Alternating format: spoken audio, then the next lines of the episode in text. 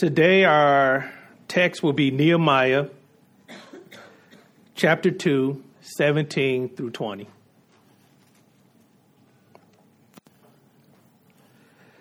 Then I said to them, You see the trouble we are in, how Jerusalem lies in ruins with its gates burned. Come, let us build the wall of Jerusalem, that we may no longer suffer derision. derision and I told them of the hand of my God that had been upon me for good, and also of the words that the king had spoken to me. And they said, Let us rise and build. So they strengthened their hands for the good work. But then Sanballat and Horonite and Tobiah the Amorite servant of Geshem the Arab heard of it. They jeered at us and despised us and said, What is this thing that you are doing? Are you rebelling against the king? Then I replied to them, The God of heaven will make us prosper, and we, his servants, will arise and build. But you have no portion or right or claim in Jerusalem. Dear gracious Father, Lord God, just thank you for this, this encouraging text, Lord God, that your, your hand is upon your people, Lord for good. And Lord, I just pray that um, we will just, um, that our understanding of your sovereignty today will just, um, just, just take root deeper into our hearts. Lord, I pray that we will be encouraged to continue to go out into the world, Lord, and to make disciples for your glory, to build uh, your kingdom. And it's in your name we pray. Amen. Amen. And you may be seated. Well, hello, my name is Alvin. I'm one of the elders here at MacAv Community Church. And uh, first, I would like to say welcome to all our guests. Um, you know, I remember the church I used to go to, and it was a few other churches where when you had guests, that you basically kind of got put on Front Street, where they would have you stand and then sing to you. Yeah, sing a song. And it was funny because my last church, they had three verses.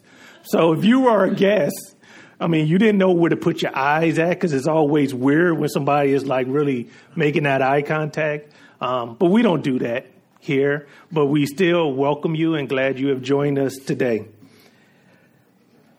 Um, we live in a very conscious time. We live in a time where society is really aware of all the um, systemic issues of race that we have in this country, um, issues that have been plaguing this nation um, from its very beginning, even until now. And in this uh, new era of, of wokeness, um, or consciousness, as some may call it, it has produced a plethora of movies, documentaries, um, music, arts, podcasts, and blogs. Um, but to be honest with you, it, it, at times it felt like it's just um, kind of a fad. And when I say that, I'm not talking about those who are really laboring to see change happen. Um, you know, I've been blessed from the movies and the documentary. You know, I, I'm working on my master's from PBS history, right? So and Netflix. And so you have all these these great resources come out, and I praise the Lord in this season. Even just really been excited to see a lot of black scholars begin to be um, not raised up because they've always been here, but now that they're um, being put in front and beginning to to minister and really teach and and equip the body of Christ. But with all that said and done, is it me or do And sometimes it feel like it's just kind of a fad? Like it's a thing to do. It's the it's the end thing. You know, I remember growing up in the '90s, actually the '80s, you know, and the '90s. Praise the Lord, I'm still going, right? But I remember there was like this same type of era happened then.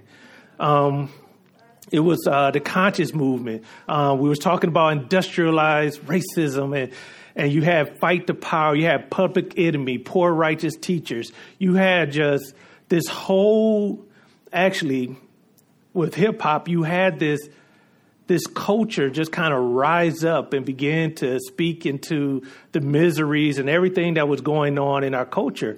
And what was fascinating about it is that it blew up and went around the world because people, whether you were in India, whether you were in Africa, whether you were in um, Thailand or wherever it was, it was like it was like the music that really expressed what they were feeling. And so it was this really cool era, um, very similar to this era, but then it it died out. And I could go into why all the reasons it died out. But one thing I, I think, just just me kind of theorizing, is that the consciousness was root and really self preservation. That it, it, was a consciousness um, that was rooted um, and, and just, yeah, it was self preservation. It was, again, that end thing, that fad, but it was nothing there of any long lasting substance. And when a generation begins to grow up, and then because of the, the work of the generation before them, and now there's opportunity to have some resources, and the red line began to drop in. Now we could buy some homes. We kind of get lulled into this this this coma, thinking like we arrived. And I believe we kind of lived in that space for a long time until social media and, and camera phones, where we got awakened to the fact that no matter how far we move from the hood, we're still black. No matter how how many people who are able to have access to resources and to be able to obtain a quality of life, that there's still um, a major, uh, still a hood where people are suffering and where they are facing just all the weight of their issues, of their systemic oppression. And so, what is it that we need so that we don't repeat the past? What is it that we need to keep us going so that 10, 20 years from now, we won't just look at the good old days of, of Mac and the, good old days we're just fighting the man and just reminisce on all the jams that came out. What is going to keep us um, continuously staying in the fight? I think it's really simple. It's a consciousness that's rooted in Christ, a consciousness that is not just awakened to to just seeing somebody harmed, right? Seeing someone killed and murdered. But it's a consciousness that understands the death of the image of God, that understands like this is a, a God bearer, an image bearer that is being murdered. Um, that this goes beyond just uh, a fad, right? Some documentaries, but this is real life, and God is deeply grieved by it. The fact that the fall still reign, and it's always we're always constantly being reminded of it. But the beautiful thing is, is that Christ, His consciousness, didn't just allow him to stay in heaven. It didn't just allow him to to just continue to stay there and be in the glories of heaven where he was worshiped and adored adored. But that he, and this is called the humiliation of Christ, where he humbled himself, where he left the glories of heaven, heaven to enter into our miseries. He was born into a poor family. He had to subjugate himself under the law. He had to be abused by people who he gave life to. And he had to, you know, we get bothered and we get vexed, but what if you're the omniscient, all powerful, all knowing God? And to see the pain and the miseries of his people, but not just his people, Israel, but just all of humanity. We have to begin to, to see this world as Christ saw it. And when Christ saw people hurting, he was compelled to be compassionate, that his love came with pity. That's what compassion is. And as he labored in this world, going through everything that we have gone through, he did it with perfection. He endured all the pain, but he did it without sin. And then, as he was falsely accused and murdered on a cross,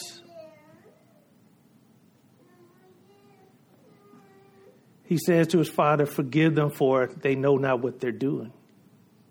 Because they had a dead consciousness. They were dead in, in their sins, they were dead in their trespasses.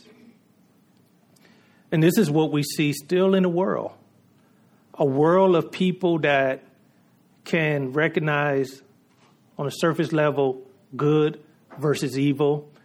They may be able to do some good things, but at the end of the day, they are not woke or they don't have the conscience that would allow them to, to model and to live as Christ has lived. A consciousness that is rooted in his humility, a consciousness that models his life in every way. Now, of course, we can't incarnate, right? Um, God taking flesh and dwelling with us. But when we are submitted to the Spirit and when we are um, saying, Lord, I'm going to minister in this area that I'm dwelling in, that I'm going to enter into people's sufferings I'm going to enter into people's miseries so that they could see you, that they could be reconciled to you and reconciled with one another's. And so today we're going we're going to be talking about a brother, Nehemiah. Nehemiah was someone who as we learned over the last couple of weeks, he he had a pretty cool job. He he was the equivalent of a chief of staff. He had a high position in the king's cabinet. But what was cool for him, what was cool about him, is that he flipped his access to the king to acquire resources um, in order to bring to his people. Right? When he heard about his people struggling and that they were in despair, he didn't just send them with a, uh, man, pray for Jerusalem. He didn't just send his brothers and off and say, man, you know, here are a couple of dollars. Tell the family I love them. No, he was vexed to his very core, and it led, and it led him to, to pray and to fast. It led, them, it led them to a place of confession. It led them to a place of repentance, not just for his sin, but the sin of the nation. You know, that's one of the things that we have not done as a nation, that we haven't repented um, for the atrocities that we have done under the name of Christ.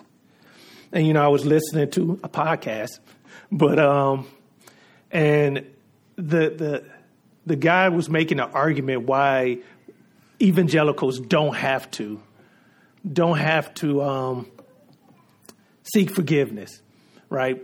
that that whole thing about generational curses or generational sin, uh, that was done in the old covenant. We're living in grace now. But the reality of it is, is that when I minister in the hood, I'm always reminded of the sins of our forefathers.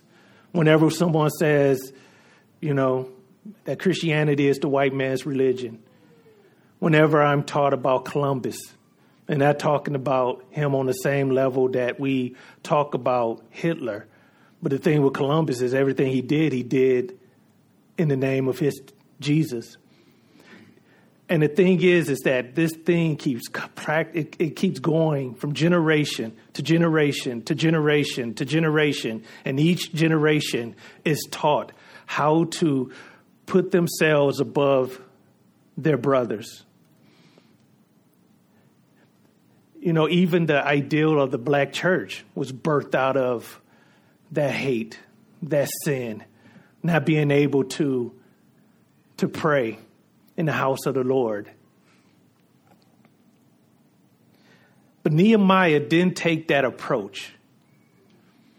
He realized that the people had sinned. He realized that, but he realized that there was a, a covenant loving God. You see, the thing is, his consciousness, right? He, he, it was rooted in being a God fearing Jew. He understood the promises of God. He understood that God chose Israel and he understood that if they will repent, confess their sins, and repent, that the Lord will prosper his land, their land. And so, with that hope, he engages the king because of his character, because of his giftedness as a administrator. Right, the Lord worked in the king to just give him a black card. Right, just gave him access to all the resources that he needed, gave him security, gave him everything. And so now Nehemiah, after looking at the landscape, right? Because when he first entered into Jerusalem, he didn't go straight to the people and he didn't get to preaching. What he did was he kind of observed things. You know, because sometimes when we live that palace life, you know, we could kind of forget what goes on in the hood.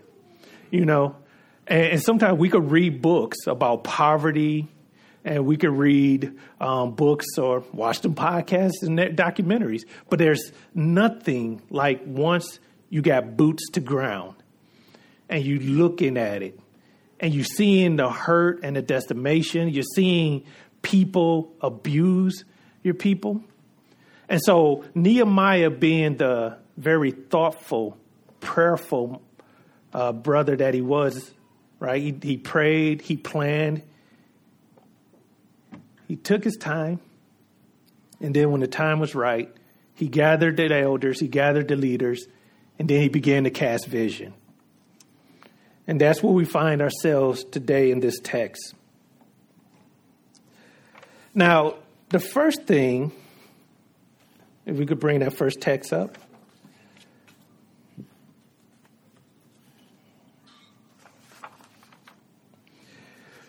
He says, Then I said to them, You see the trouble we are in, how Jerusalem lies in ruins with its gates burned. Come, let us build the wall of Jerusalem, that we may no longer suffer derision.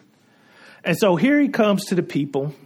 Again, I, I love the fact that these emotions that he expressed to the people, these were the same emotions that he had in the palace, right? Again, that's that example of, of, a, of a consciousness or a wokeness, right, that led him from the palace back to his community. The question I have for you is like, is what is your palace, right? Is there, what is causing you from really going there, really just saying, you know what? I'm about to minister at all costs in this community you know, sometimes we can look at it and just kind of make it a suburb thing versus a city thing, right? As if the suburbs aren't, is not a dark place, right? Spiritually. But even us living, and I'm living in this community and I'm guilty of this, even though we're entrenched here and even though we have bought homes, right? Have you just found yourself that there's still something that is like not allowing you to to really enter into the misery, to really minister and to be on your block and be out in the streets, to be um, um, involved in activist work, right? To, to, to, to volunteer, to just really be out there in the community. You see, because a lot of times, again, we, we always have that struggle. There's always something that's going to um, prevent us from just going out there you know, into the world. And so one of the things I want to encourage you is to ask yourself, why are you comfortable? And what is or what is that thing that's giving you comfort that are that is not allowing you to engage as you have been called to engage? Amen. But then I also like the fact the way that he he spoke into their misery. I mean, because every point I mean, it just struck them to the core, right? Have you ever talked with someone and you're going through some things and then they just know how to talk to you in a way where it just, boom, it just hits you and you just like, man, you feel me. Have you ever had that experience? You see, Nehemiah understood the culture. He understood the culture not just for their plight, like their present condition. He understood the people. Again, one of the things that we can gain from this is that a people is more than just their current plight. Amen. That the people in this community, they're, they're more than just poor and black and oppressed. And we have to remember that because oftentimes when we just see a people simply as that, what we can begin to do is become very paternalistic and very benevolent um, in our care for them. You see, God did supply Nehemiah with resources to take, but Nehemiah said, "Let us build." Right? That's key. Let us let us build. But then he also understood the people and their culture. He understood the big picture. He understood the fact that Israel's purpose was to model to the nations that they would be a model nation that would present God to the rest of the nation. In Exodus 19, 4 through 6, it says, You yourselves have seen what I did to the Egyptians and how I bore you on eagle's wings and brought you to myself. Now, therefore, if you will indeed obey my voice and keep my covenant, you shall be treasure, you shall be my treasure possession among all people. For all the earth is mine, and you shall be my kingdom of priests and a holy nation. These are the words that you shall speak to the people of Israel. And then in Exodus, Exodus 23 22, but if you carefully obey his voice and do all that I say, I, then I will be an enemy to your enemies and an adversary to your adversary. You see, Israel was to be this place of rest, prosperity, security, and peace.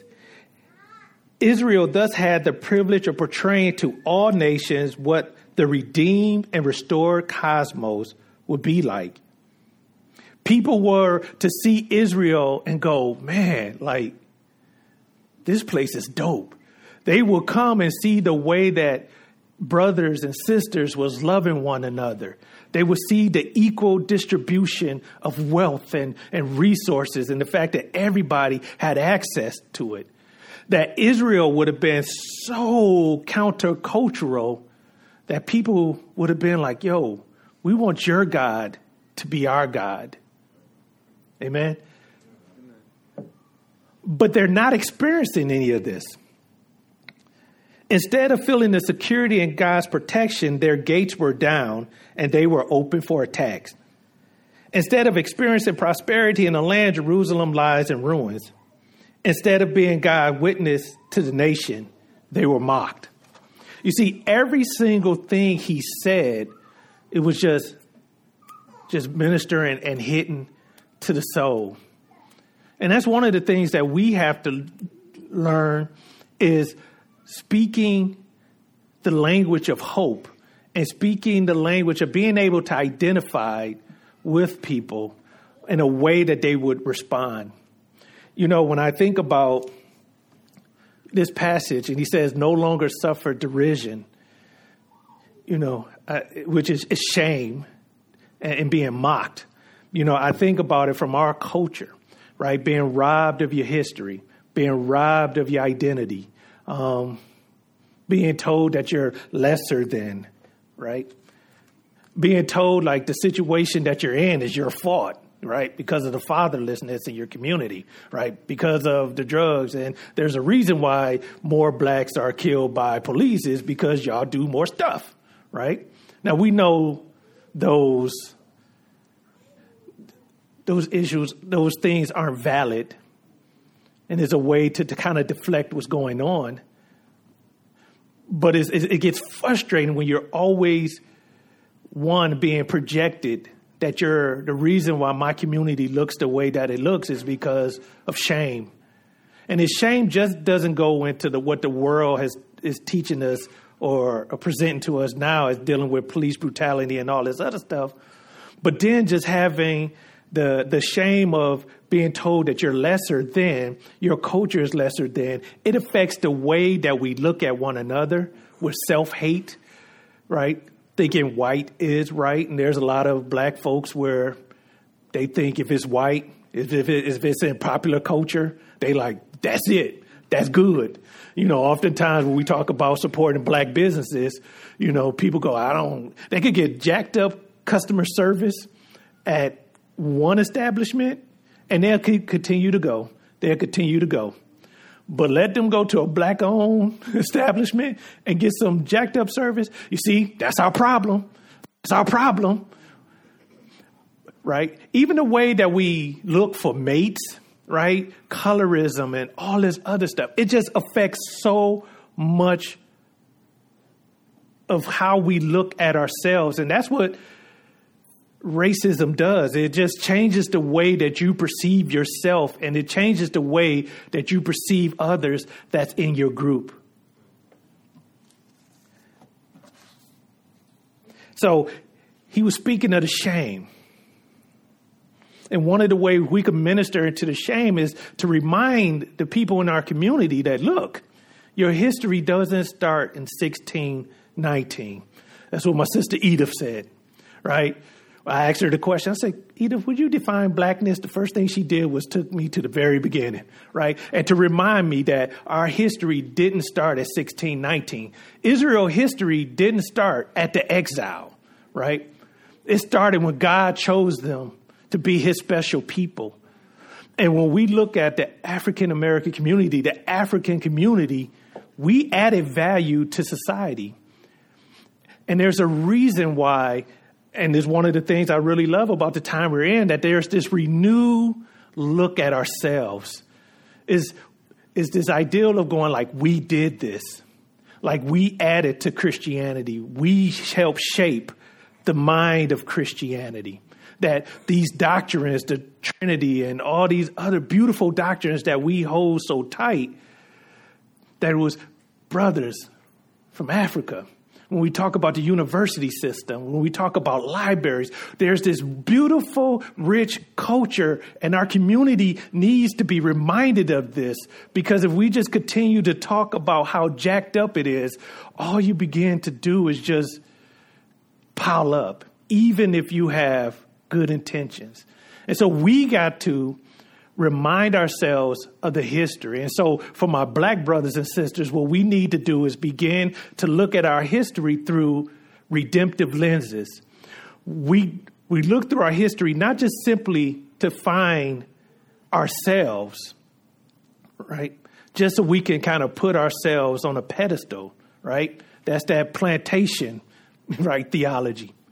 What we do is that we look at our culture, we look at our history, we look at everything about us, and then we begin to say, what does it look like to see my blackness through the gospel?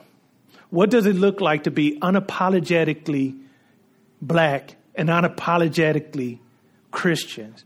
And for my beautiful white brothers and sisters, what you need to do is really take the time to begin to, to dive into the history to learn a culture, again, not just from these conditions, not just from the sociological, you know, issues, but like, man, how can I communicate value and worth? You know, that's one of the things we always talk about is we're here to tell people dignity, value, and worth, that they have value because they are created in the image of God. And oftentimes we look at the reformers and the Reformation, which I like the Reformation, right? But then we kind of not talk about our history, black history, right? Black history is the world history. And so we want to be able to, to speak and to, to, um, to speak against the shame and allow people and to embrace what other people brought to the table. And then he spoke to the shame. He said, No longer shame, but then it was also they was dealing with the fears and anxieties of just being oppressed and being unsafe. You know, raising black children is, I find myself like sometimes having to like teach my kids and then just have a moment of just like, Lord, I'm scared.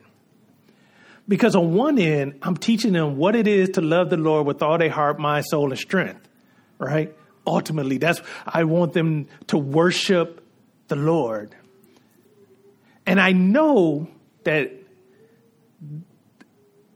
the way that the Lord has called us to love is going to be a way that might cause them um, persecution.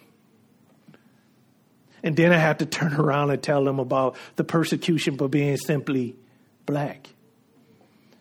And as I look at my sons and I see their shoulders are getting broader and I see them getting bigger, and I'm kind of like, yeah, they're my genetics right there.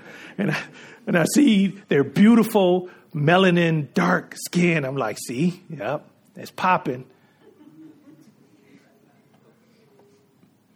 But then you look on social media and you go and you see that a young boy is shot because he looked older than he was supposed to. I'm, I'm, I'm, I'm looking at the pictures of the young men, and again, I'm looking at all these these different scenarios, and, and it's crazy because they come from this two parent home. Their father is an elder. I work for the government, and all this other stuff that's supposed to keep us safe, but at the end of the day, that won't.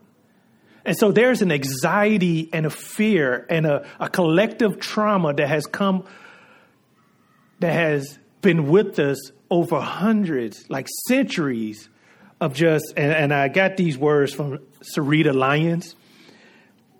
She says, an entire race of people for centuries has individuals, individually and vicariously been experiencing repetitive trauma that result in what is called race-based traumatic stress at best and at worst has developed post-traumatic stress disorder. And this is due from overwhelming, unrelenting, unacknowledged, unrepentant racism. And so, you know, you look at this passage of scripture, and there's a reason why Nehemiah is so popular in a black community. Because we read Nehemiah and we go, wow, that that that speaks to us, right? And so Nehemiah, knowing his people, knowing the heart of God, seeing that God has answered all his prayers, you know, Lord, he, he prayed, Lord, I want to get to my people, Lord. Like, what is it that you want me to do? And the Lord's put on his heart to build a wall. Build a wall. What is it that, that what the Lord is putting on your mind, in your heart? Have you prayed like, Lord, what is it that you want me to do in this community? I, I love this because we're talking about personal ministries right in our church like what can you do on a personal level? We talk about corporate ministries and our outreaches and all those different things are dope. But what is it that you want to do on a personal level? And we see like man god works through he works through his people. And, and what started off as just being broken and, and desiring to see god's glorified desiring to see his name not blasphemed, desiring to care for his people, turned into a major restoration project. Now, don't want us to get twisted and just say, like, oh, it's the resources. Because a lot of times when people, sometimes when we preach this scripture, it could be just about community building. And that's cool that it's community building. But what we see later on in this text, well, not what I'm covering today, but what we see later on that what Nehemiah was doing was setting the groundwork for a great revival that will come. And so now I talked about like, ooh, all the bad stuff, right? The rough stuff. Let's talk about what it looked like to have hope and what it looked like to go to a people with hope. Amen. And then verse 18, he says, And I told them of the hand of my God that had been upon me for good, and also the words of the king had spoken to me, and they said, Let us rise and build. So they strengthened their hand for the good. The cool thing again about Nehemiah, he identified with their miseries, he identified with their shame, but he wasn't identifying with their defeat. He had a testimony of what God has done in his life. And that testimony wasn't just a personal testimony about what God has done, his God good hand on his life, but it was also what God is still doing for his people. Nehemiah came with a message of hope to tell Israel to say, yo, God is still for us. Again, he spoke that covenantal language. That's why language is important when we communicate hope. He communicated their misery and shame in a way where they understood and it, and it touched them and, it, and, and they identified with them. And then he spoke the hope that he had in a way that would give them life. Have you ever heard someone said like, man, that just gave me life, right? You know what gave me life? That Merle on outside of um, the Commons. Oh my stars. That's like I know, oh my stars. My wife always say, oh my stars, and now I'm saying it. But oh my stars, that was the most life giving thing that's on Mack, right? Because it, when I looked at it, and again, this is what happens when you understand, culture, is that, man, to see this beautiful black woman with Afrocentric features and to see this black man. And Some people thought it was me. I know this beautiful, strong black man with hair. Right? But it, it's one, it spoke to me everything that I felt like was taken away from us. But then I was able to see this beautiful, vibrant picture of what it could be.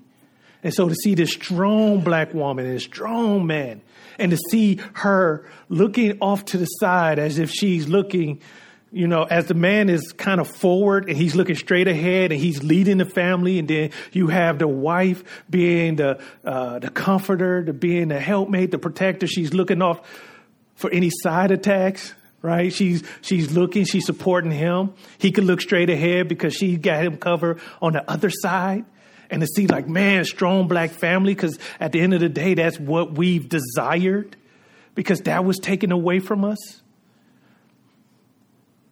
And then to see the beauty, the the the, the colors, the cross, and then to go make disciples. That's like, oh, you know, sometimes I go out my way to work just to see that. And again, that's one of those things that it it speaks into the community pain, and but they remind them. It also reminds us like it doesn't have to stay this way. Amen. So it, it speaks to you in the same way when Nehemiah says the hand of God. They understood that to mean um, that it talks about God's sovereignty. Uh, a definition of that is a figure of speech which points to God's sovereign power in creation in his actions on behalf of his people, especially in redemption. So in Nehemiah 1:10 it says, "They are your servants and your people whom you redeem by your great strength and your mighty hand." In Exodus 3 19 through 20, it says, But I know that the king of Egypt will not let you go unless a mighty hand compels him. So I will stretch out my hand and strike the Egyptians with all the wonders that I will perform among them. After that, he'll let you go.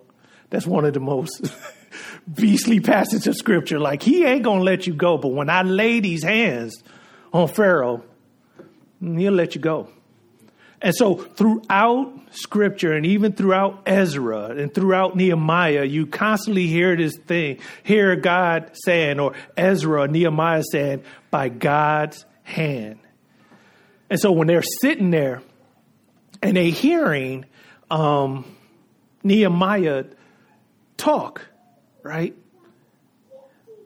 And he's casting out the vision. When he first say, let us build, they're not going to be trying to build because to build, even if they had the resources, right, the king will be like, what?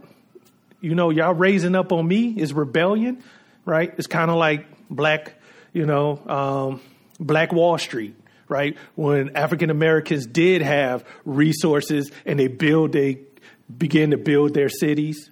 What happened? They came, laid ruin.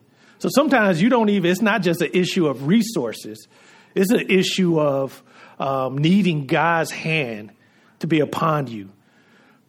And so when he talked about how God basically worked the king's heart, that his good hand was on me, and he told him about all the king said, right? The king was like, here go my card. You got security. You got this. You good. All right. When you gonna go back? When you gonna come back? A year? Okay. Cool. See you later. Enjoy the fam. Tell them say what up. Right. And they're going like, man, the king, right? Who who could just take us out like this? Like God is using him to now provide resources. And what happened? Scripture says they strengthened up their hands. Right here they go. They were defeated. They were miserable. No one was actually living in Jerusalem. They were living on the outskirts. This was their daily miserable life. But as soon as God's servant came to them, right, and they heard that God still loved them, and they could see God's love through the resources through the working on the king's heart. It was like, we could do this. And they strengthened their hands. And what we see in the next chapters, they get, they get to work. They get to work. You know, one of the things as I'm looking at this passage of scripture, I'm just reminded of my history here in this country you know, one of the things I've been doing is I have really got fascinated with black history. And one of the reasons is not just that I could get stuff to go ahead and like clap back at people with, you know, um, even though that's fun too. Um, but I want to see God's hand in my in my history. I want to see God's hand what was he doing on behalf of my people? Now, oftentimes when we look at history, sometimes we can look at it from like the, the things that the black churches did, the sociological point, and that's cool, that's great. Read it, study it, it's awesome. Or then we can look at Christianity from the perspective of um, the privilege abusing their power in the name of Jesus. But what I want to see, and I encourage y'all to look for it, but what was God doing at that time? Right? What was He doing? And when I look at our history, and this is something, this is an apologetic, right? I was just listening to um, this sister talk about how black church history is an apologetic. And one of the things about uh, our history is that you can't separate black history from the black community. You can't separate those two things. Partly because God, through his church, God raised up a church on a plantation.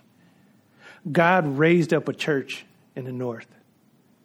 When you think about our ancestors, for me and some of you, our physical ancestors, but for all of us, our spiritual ancestors. That even when at first the slave master was like, no, we're not telling them about Christianity, well, we know that's a liberating uh, religion. So they ain't want to tell them about it. But they begin to hear about the Exodus.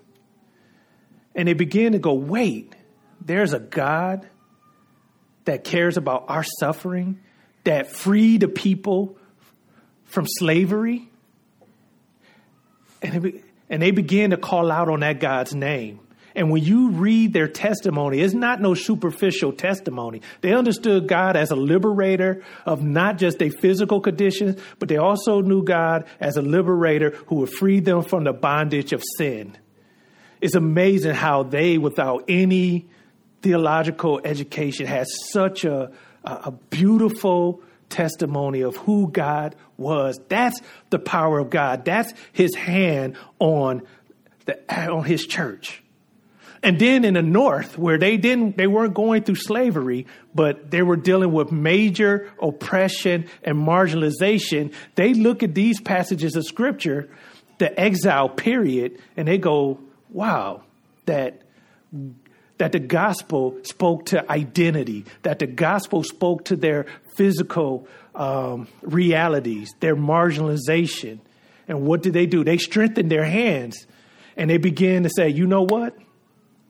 We got to fight for abolitions. We got to send brothers back over to Africa to tell our people over there. It, it, it birthed this missional movement. And I think it's important because we could kind of think like, oh, this is a new thing, but no, this is an old thing that God has been doing from the very beginning. And why do I bring this up? Because we need to be encouraged by these things so that when we go out in the community and they say, man, that's that white man religion, it's like, nah, bruh, you need to get woke. You need to learn history. You need to know what God did for you and for our community and what he's still doing for his people. Oh, how I praise the Lord that He is waking up and He's given us a, a fervency to be on mission I love the ideal that we have, uh, the missional movement and like all these other things, and that He brought you guys all here. But let us not walk with arrogance, but let us be reminded that we can do this because God's been here and He's been doing mighty things through His church.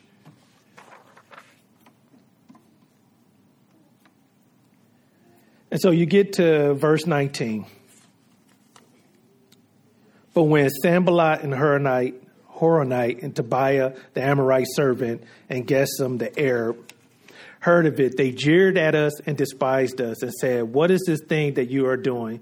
Are you rebelling against the king?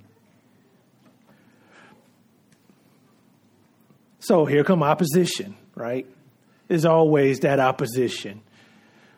You don't think people don't see what we're doing and that there's not going to be opposition? And with opposition, is, is, is, when you look at these men, they all had like reasons, financial reasons to oppress and to not want to see the, the wall rebuild. Right? And we, we saw that in previous chapter. Right? Then I'm a friend. All right. So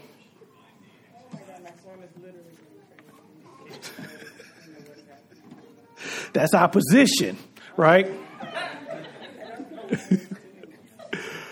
but they all had like reasons to not want to see the wall build.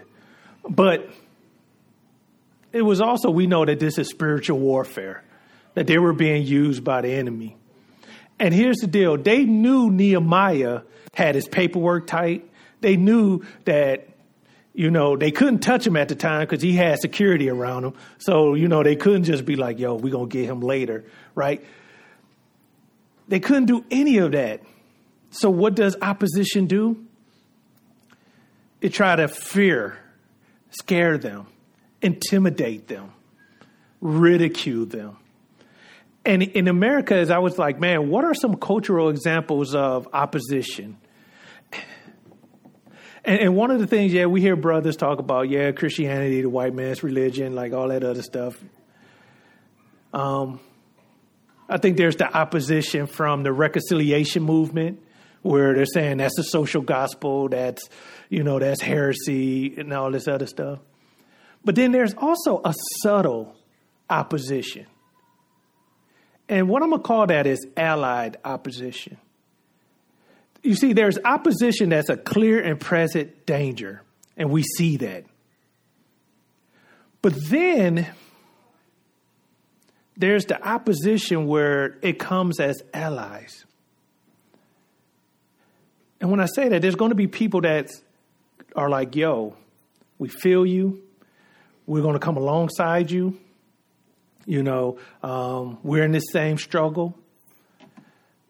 You know, they're fighting for liberation and like all this other stuff. But I'm telling you, it's going to come to a point when they're not going to be our allied. It's going to come to a point where they're going to intimidate us and they're going to try to ridicule us. You really believe one man, one woman? You really believe that a woman shouldn't have a right to do what she wants with her body?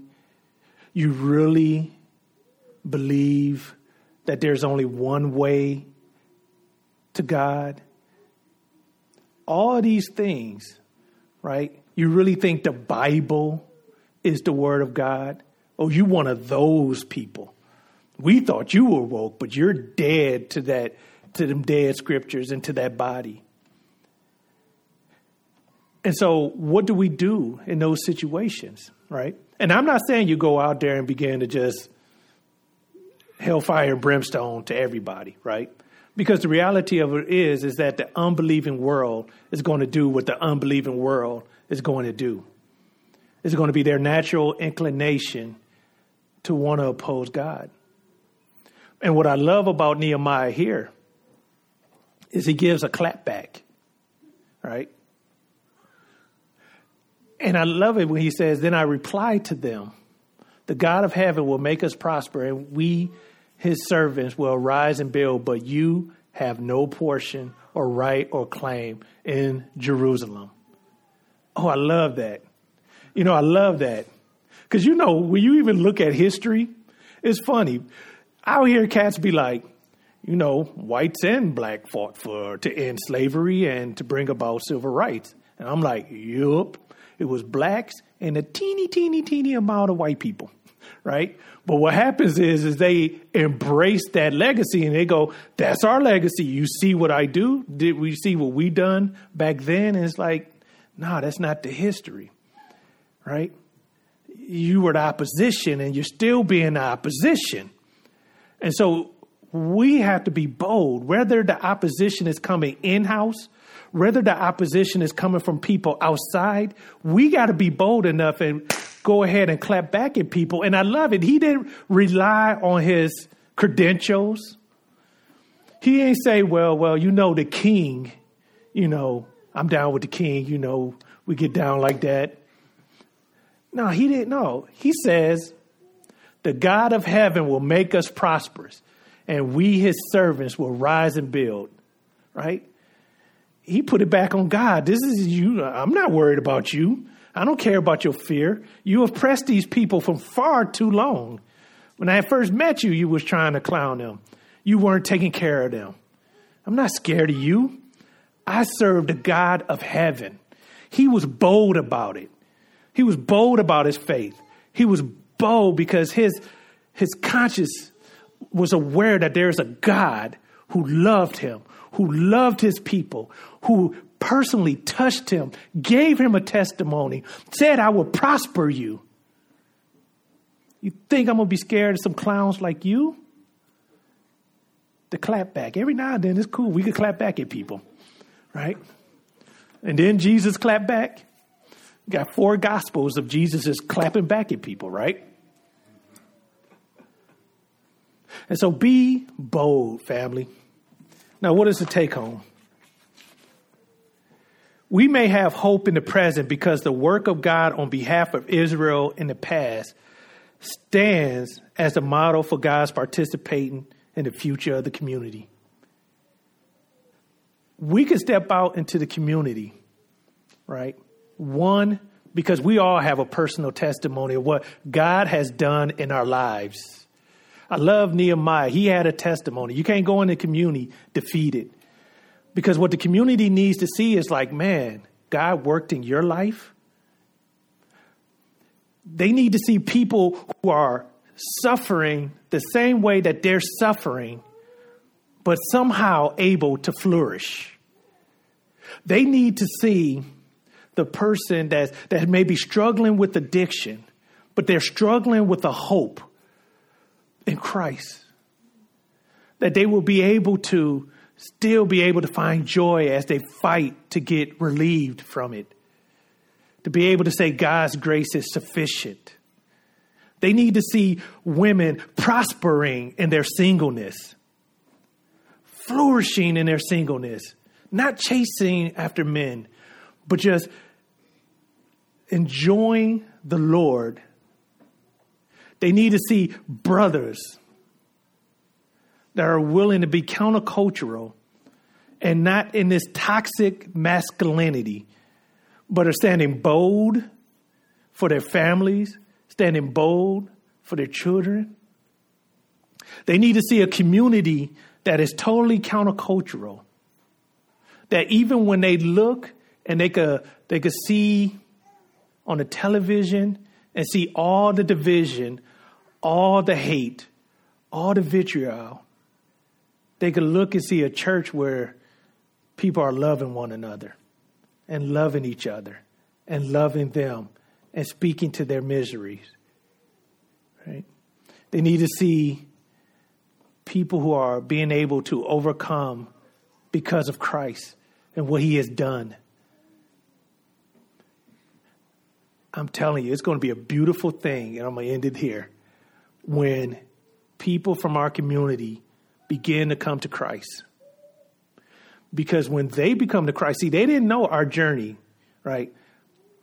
They don't they don't know my journey or how I came there. They didn't see me. I could tell them my testimony, but they didn't see me. But when they begin to see people in their community who was whatever type of sin that they were, and then see that person come to Christ and 180, man, that's going to be a beautiful thing when those we reach begin to be those who do outreach. And if God can raise up a church on a plantation and raise that church to a place of prominence where they will teach the nation what it is to love thy neighbor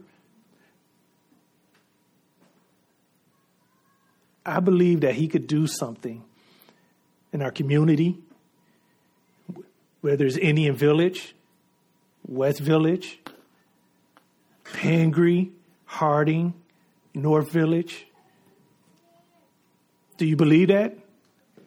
Is that your hope? Is that your confidence? Or you woke? Amen. Let us pray. Dear gracious Father, Lord God, just thank you, Lord, for not sending us out here by ourselves. Lord, we thank you that you still have your hand on your people. Lord, that you are ministering to those who have experienced trauma, that you are ministering to those who have struggled with depression and fear and anxieties. Lord, that you are still providing resources, that you are still raising up servants, and you are still fulfilling your redemptive history until our Savior comes back and make all things new. Lord, I pray that as we leave out here today, Lord, that we will have a testimony, Lord, and a boldness to share that testimony with that community, with our communities but not just our community, to share our testimony with our coworkers, to share our testimony with our family, and to all that will hear of how gracious and caring and loving you are. And love, I pray, Lord, I pray that whatever goodness that you um, allow us to do in this community, Lord, I pray that they won't see Mack Ave. I pray that they won't see MACC Development. I, I pray that they will see you and that your goodness will bring them to repentance. And it's in your name we pray. Amen.